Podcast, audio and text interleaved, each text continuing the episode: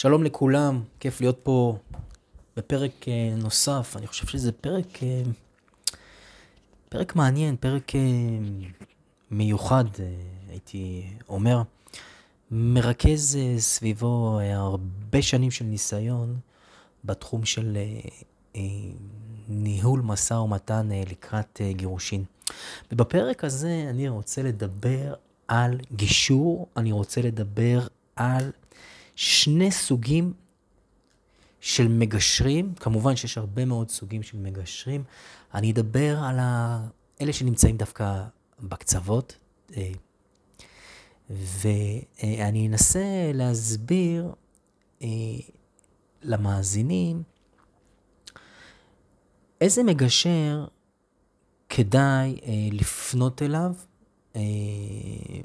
בכל מקרה ומקרה. כמובן שאי אפשר לכסות את כל המקרים, אבל אני אתן את המקרים המובהקים, הברורים, ואני מקווה שזה יסייע לכם בבחירה, כי כמובן הבחירה של המגשר יש לה, יש לה משמעות. מילה אחת לגבי הליך גישור או לגבי מגשרים. בואו בוא נזכור רגע כמה דברים לגבי הליכי הגישור. מה זה המגשר? או מה זה ההליך הגישורי?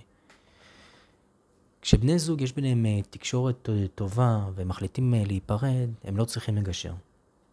הם פשוט יושבים בבית או יושבים במסעדה, הם מדברים בגובה העיניים, ומסכמים ביניהם את כל מה שצריך לסכם לקראת הפרידה. בני זוג שכאלה, יש להם יכולת להגיע להסכמות, ויש להם יכולת גם לנהל בצורה טובה את אותם נושאים שהם לא מסכימים לגביהם. והם אה, בסופו של דבר גם יודעים לפתור את זה בעצמם, הם לא צריכים תהליך של גישור. אה, אם הם רוצים לעשות עבודה טובה, אז אה, הם יכולים, כל אחד מהם, להתייעץ עם עורך דין מטעמו, או להתייעץ עם עורך דין אחד משותף. אבל הם לא צריכים את התהליך של הגישור. מה שהם כן צריכים אה, בסופו של דבר לעשות זה לקחת את אותם אה, עקרונות שהם הסכימו עליהם ולגשת אה, לעורך דין שייתן איזה לבוש משפטי ולאחר מכן לאשר את ההסכם ולהתגרש. כמה זוגות כאלה יש? לא הרבה, כנראה שזוגות כאלה גם פחות מתגרשים, כי אחד המדדים לדעת אם זוג יכול לנהל זוגיות ארוכת שנים, זוגיות אה, טובה, זה השאלה אם הוא יודע להתמודד עם אה, מחלוקות, ואם הוא יודע לנהל חילוקי דעות, ואם הוא יודע לנהל חילוקי דעות, אז הסיכוי שלו להגיע לגירושין הוא נמוך. מי כן צריך הליך גישורי?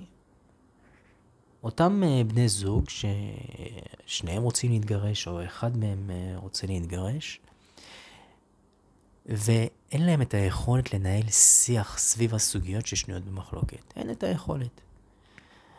אה, מטעמים אה, רגשיים, מטעמים אה, אינטלקטואליים, מטעמים של ניגוד אינטרסים, פשוט אין את היכולת. ואז מה שאפשר לעשות, ואגב, מה שגם החוק מחייב לעשות לפני הגשת תביעות זה בעצם אה, לפנות למגשר, להליך גישורי כזה או אחר, ובעצם המגשר הוא למעשה השמן בתוך המנוע של השיח. המגשר מאפשר שיח, המגשר לוקח את השיח ממקום של עמדות למקום של אינטרסים, ומנסה אה, לעזור למצוא פתרון או פתרונות למחלוקות שיהיו טובים אה, לשני הצדדים. כמובן שאם הגישור אה, מצליח, אז יש אה, תהליך של עריכת הסכם, ושוב פעם, עורכים את ההסכם, מאשרים אותו אה, בערכאה שיפוטית ואחרי זה מתגרשים. אם הגישור לא מצליח, אז צריך להעביר את הנושאים להכרעות של הערכאות השיפוטיות. אז זה כמה משפטים על הנושא של הגישור. גילוי נאות, אני לא מגשר, לא עסקתי בגישור בעבר, אני לא עומד לעסוק בגישור בעתיד. אני מתמחה בליטיגציה, אני מתמחה בהופעה, בבתי משפט, אני מתמחה בלעמוד לצידו של צד אחד. בוודאי שאת מרבית הלקוחות אנחנו מובילים בתהליך גישורי, כאשר אנחנו מייצגים אותו בגישור, משתתפים איתו בגישור, הגישור למעשה בנוי בצורה כזאת שיש את המגשר, יש את הבעל שיש לו עורך דין שמשתתף בגישור, ויש את האישה שיש לה עורך דין שמשתתף בגישור, ובעצם חמישה אנשים יושבים ומנהלים את תהליכי הגישור, מנסים להגיע להסכמות, ואנחנו ברוב המקרים כמובן אה, מצליחים. במיעוט מהמקרים אנחנו אה, ניגשים אה, לבתי המשפט ומנהלים שם את המחלוקות. אין לי עניין לעסוק בתחום כמגשר, זה לא מתאים לאופי שלי, אני מאוד ככה טוטאלי. ואוהב את המחויבות אה, ללקוח שלי ולא לשום אה, דבר אחר. זה ככה אה, גילוי נאות. עכשיו, בואו נתקדם טיפה הלאה. אני אספר לכם על... אמרנו שלזהות המגשר יש משמעות. בוודאי, אם המגשר הוא מתאים לשני הצדדים, הוא מתאים לזוג, הסיכוי להגיע לתוצאות טובות, הסיכוי להגיע להסכם עולה דרמטית. ואני רוצה לדבר על שני סוגים של מגשרים. כפי שכבר אמרתי, יש כמה וכמה סוגים, אבל אני אספר, אני אספר על שני סוגים מובהקים של מגשרים שאני פגשתי אותם ב-20 שנה האחרונות אה, של העשייה שלי כעורך דין שמתמחה בניהול תיקי גירושין. ומהצד אחד יש לנו את השופט, המגשר השופט. זה אותו אה, שופט שכיהן כשופט באיזושהי ערכאה שיפוטית, שיפוטית, הרבה פעמים זה אה, שופט אה, בית משפט לענייני משפחה. השופט הזה פרש. מסיבות כאלה ואחרות, יש שופטים שפורשים בגלל שהם הגיעו לגיל פרישה, יש שופטים אה, עמדו בעומס של התפקיד, או לא מצאו, את, לא מצאו את עצמם שם, ולכן פרשו יותר צעירים. שופט כזה שפורש לרוב לא ילך ויעסוק אה, בליטיגציה, בהופעה בבתי משפט, והוא בעיקר אה, יפנה לתחום של אה, בוררות ולתחום של גישור. אנחנו לא נדבר עכשיו על בוררות, אנחנו נפנה לתחום ש... אנחנו נדבר על התחום של הגישור. אז זה בקצה אחד של הסקאלה, אותו מגשר שהיה בעברו שופט, יש לא מעט כאלה, ובתי המשפט, מטבע הדברים, מפנים אה, צדדים אה, ניצים אל אותם אה, שופטים, כי תזכרו שגם הם, אותם מגשרים שהיו בעברם שופטים הם קולגות של השופטים שהם מפנים, יש שם אמון, יש שם חברות, סומכים אחד על השני. אז יש לא מעט הפניות שכאלה. ו... אז בקצה אחד של הסקאלה, אותו שופט בדימוס שהפך למגשר. בקצה השני של הסקאלה אה, נמצאת העובדת הסוציאלית. נמצאת אותה עובדת סוציאלית, היא עובדת סוציאלית שנמצאת ביחידה ששייכת לבית המשפט, כבר דיברנו עליה בעבר, קוראים לה יחידת הסיוע. יש יחידת סיוע ששייכת לבית המשפט לענייני משפחה, יש יחידת סיוע ששייכת לבית הדין הרבני. בשתי היחידות האלה יש עובדות סוציאליות, עדיין אין עובדים סוציאליים שם, אני לא נתקלתי, הרוב שם זה עובדות סוציאליות. הן בעלות הכשרה בגישור, והן נמצאות בקצה השני של הסקאלה. ואני ארצה בדקות הקרובות לדבר על ההבדלים בין השניים, בין שני הסוגים. אה, בתקווה שבסופם של הדברים אתם תבינו מה כדאי לכם, לאן כדאי לכם אה, לפנות. אז בואו נראה מה מאפיין את אותו מגשר שהוא שופט בדימוס. בואו ניקח את אותו שופט שהפך למגשר. השופט בעצם אה, היה שופט במשך מספר שנים או כמה עשרות שנים. שופט משפחה יש לו התנהלות מסוימת. שופט משפחה הוא זה שמנהל את מה שקורה אצלו באולם. אה, שופט משפחה אה, הוא הבוס מבחינת התפיסה שלו. שופט משפחה שישב הרבה מאוד שנים, אה, חושיו הרגשיים הפכו כהים, אה, ובצדק, אחרת לא יוכל לשמור על עצמו בתוך, ה... בתוך התהליך, התהליכים שקורים, ככה שהיכולת שלו לתת מקום לרגש בתהליך הגישורי, או... בעצם מה שאני אומר זה, השופט בעצם בתהליך הגישור ימשיך לנהוג כפי שנהג כשופט. כמובן, המגשר אין לו סמכויות והוא לא קובע שום דבר, אבל מבחינת ההתנהלות, מבחינת ההתנהגות, הרבה פעמים אתה רואה שהשופט מביא את דפוסי ההתנהגות שלו מהשפיטה אל חדר הגישור. אז כבר נגעתי בזה ואמרתי, בתפיסה שלו הוא מנהל את האירוע, הוא במרכז, אה, יש לו יכולת מוגבלת מקו, אה, אה, לתת מקום לרגש, לוונטלציה, לשיח שהוא לא ענייני.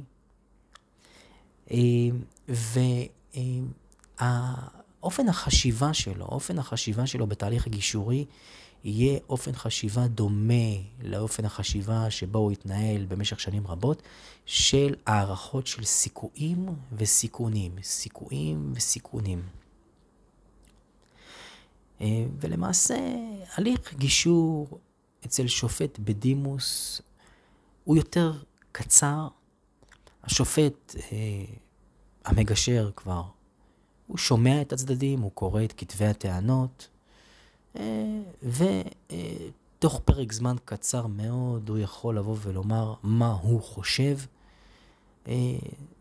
והרבה פעמים זה take it or leave it, כלומר עושה פגישה עם צד אחד, עושה פגישה עם צד שני, מוביל איזושהי הסכמה, אם הצדדים מקבלים מצוין, עורכים הסכם, אם הצדדים לא מקבלים את זה, יסתיים ההליך הגישורי.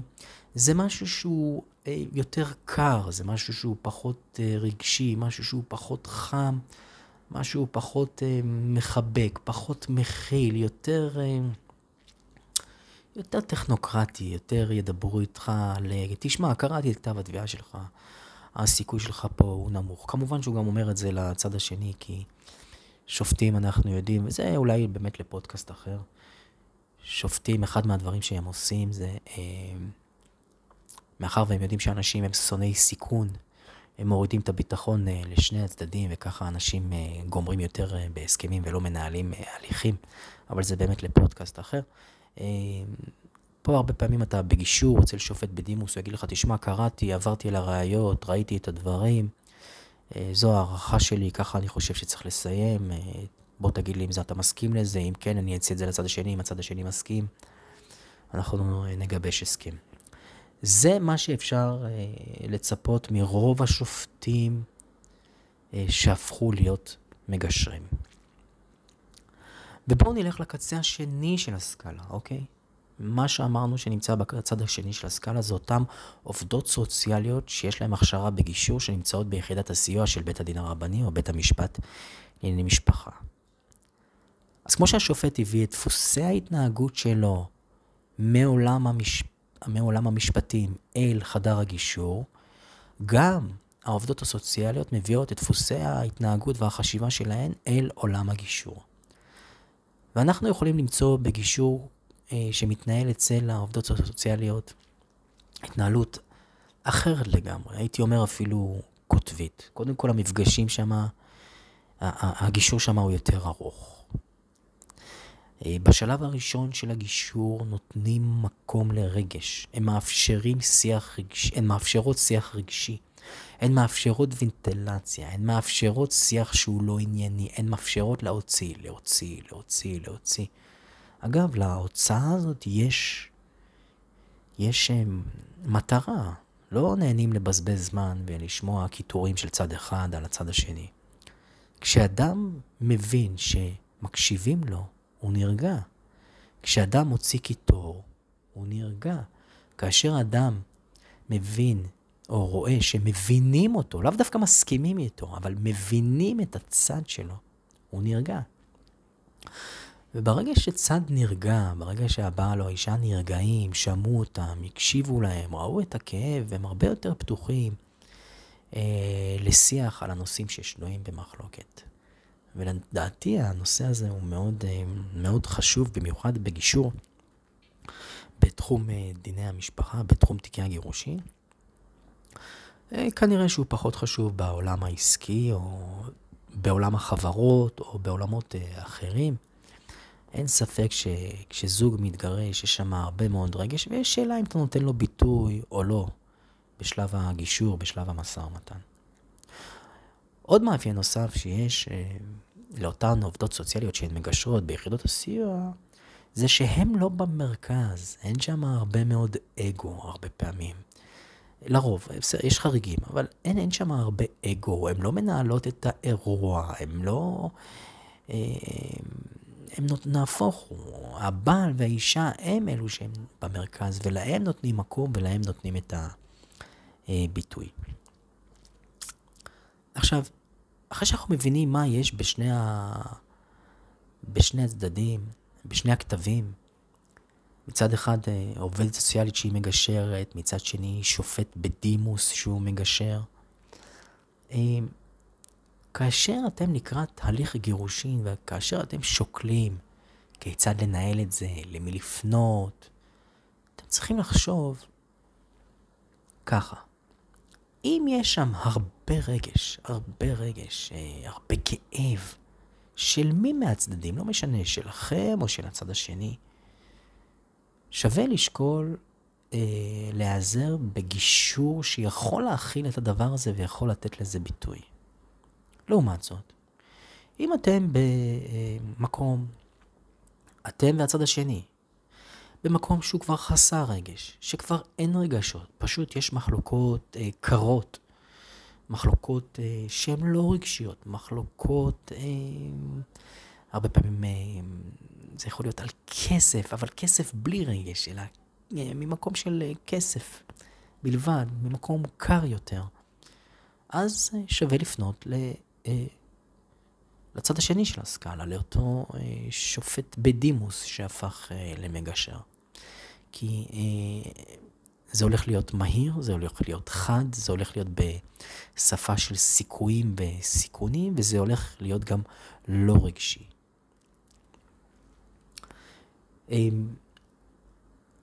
ככה אני רואה את הדברים, אני נתקל בדברים חדשות לבקרים בתהליכים שאני משתתף בהם. אה, אני ברגע שאני מבין אה, את מי יש לי כמגשר, אה, אם אני מכיר אותו אז מצוין, אז יש לי כבר את ההבנה לגביו. אם אני לא מכיר אותו אז אני חוקר על העבר שלו, על ההיסטוריה שלו. אני רוצה לראות מאיפה הוא מגיע, כי מהמקום שבו הוא מגיע, את כל מה שהוא עשה בעברו, הוא יכניס לי לתוך החדר של הגישור, וצריך לדעת האם אני רוצה להיכנס איתו לתהליך גישורי. האם הוא ישרת את האינטרסים של הלקוחות שלי, או שאולי צריך לחשוב על אה, מגשר אחר שיותר אה, יתאים. אז השורה התחתונה מה, מה, מה, מה, מהפרק הזה, אני רוצה שתיקחו, זה שמאוד מאוד מאוד חשוב זהות המגשר אליו פונים. סופר חשוב, זה דבר שהוא קריטי אה, אם אתם לא יודעים למי לפנות, שווה להתייעץ בעניין הזה. אה, ומה שנותר לי לאחל לכם זה שהליכי הגישור או המשא ומתן שאתם אה, נכנסים אליהם, אני מאחל לכם שהם יסתיימו בהסכמה, אני מאחל לכם שהם יסתיימו בהסכם שיאפשר לכם לסיים את הפרק הזה בחייכם ויקח אתכם הלאה. אה, לחיים חדשים. אני גיל שחף, מאחל לכם אה, כמעט כמו תמיד, בריאות ואריכות ימים, תזכרו שהחיים קצרים, תהנו. כל טוב, נתראה בפרק הבא.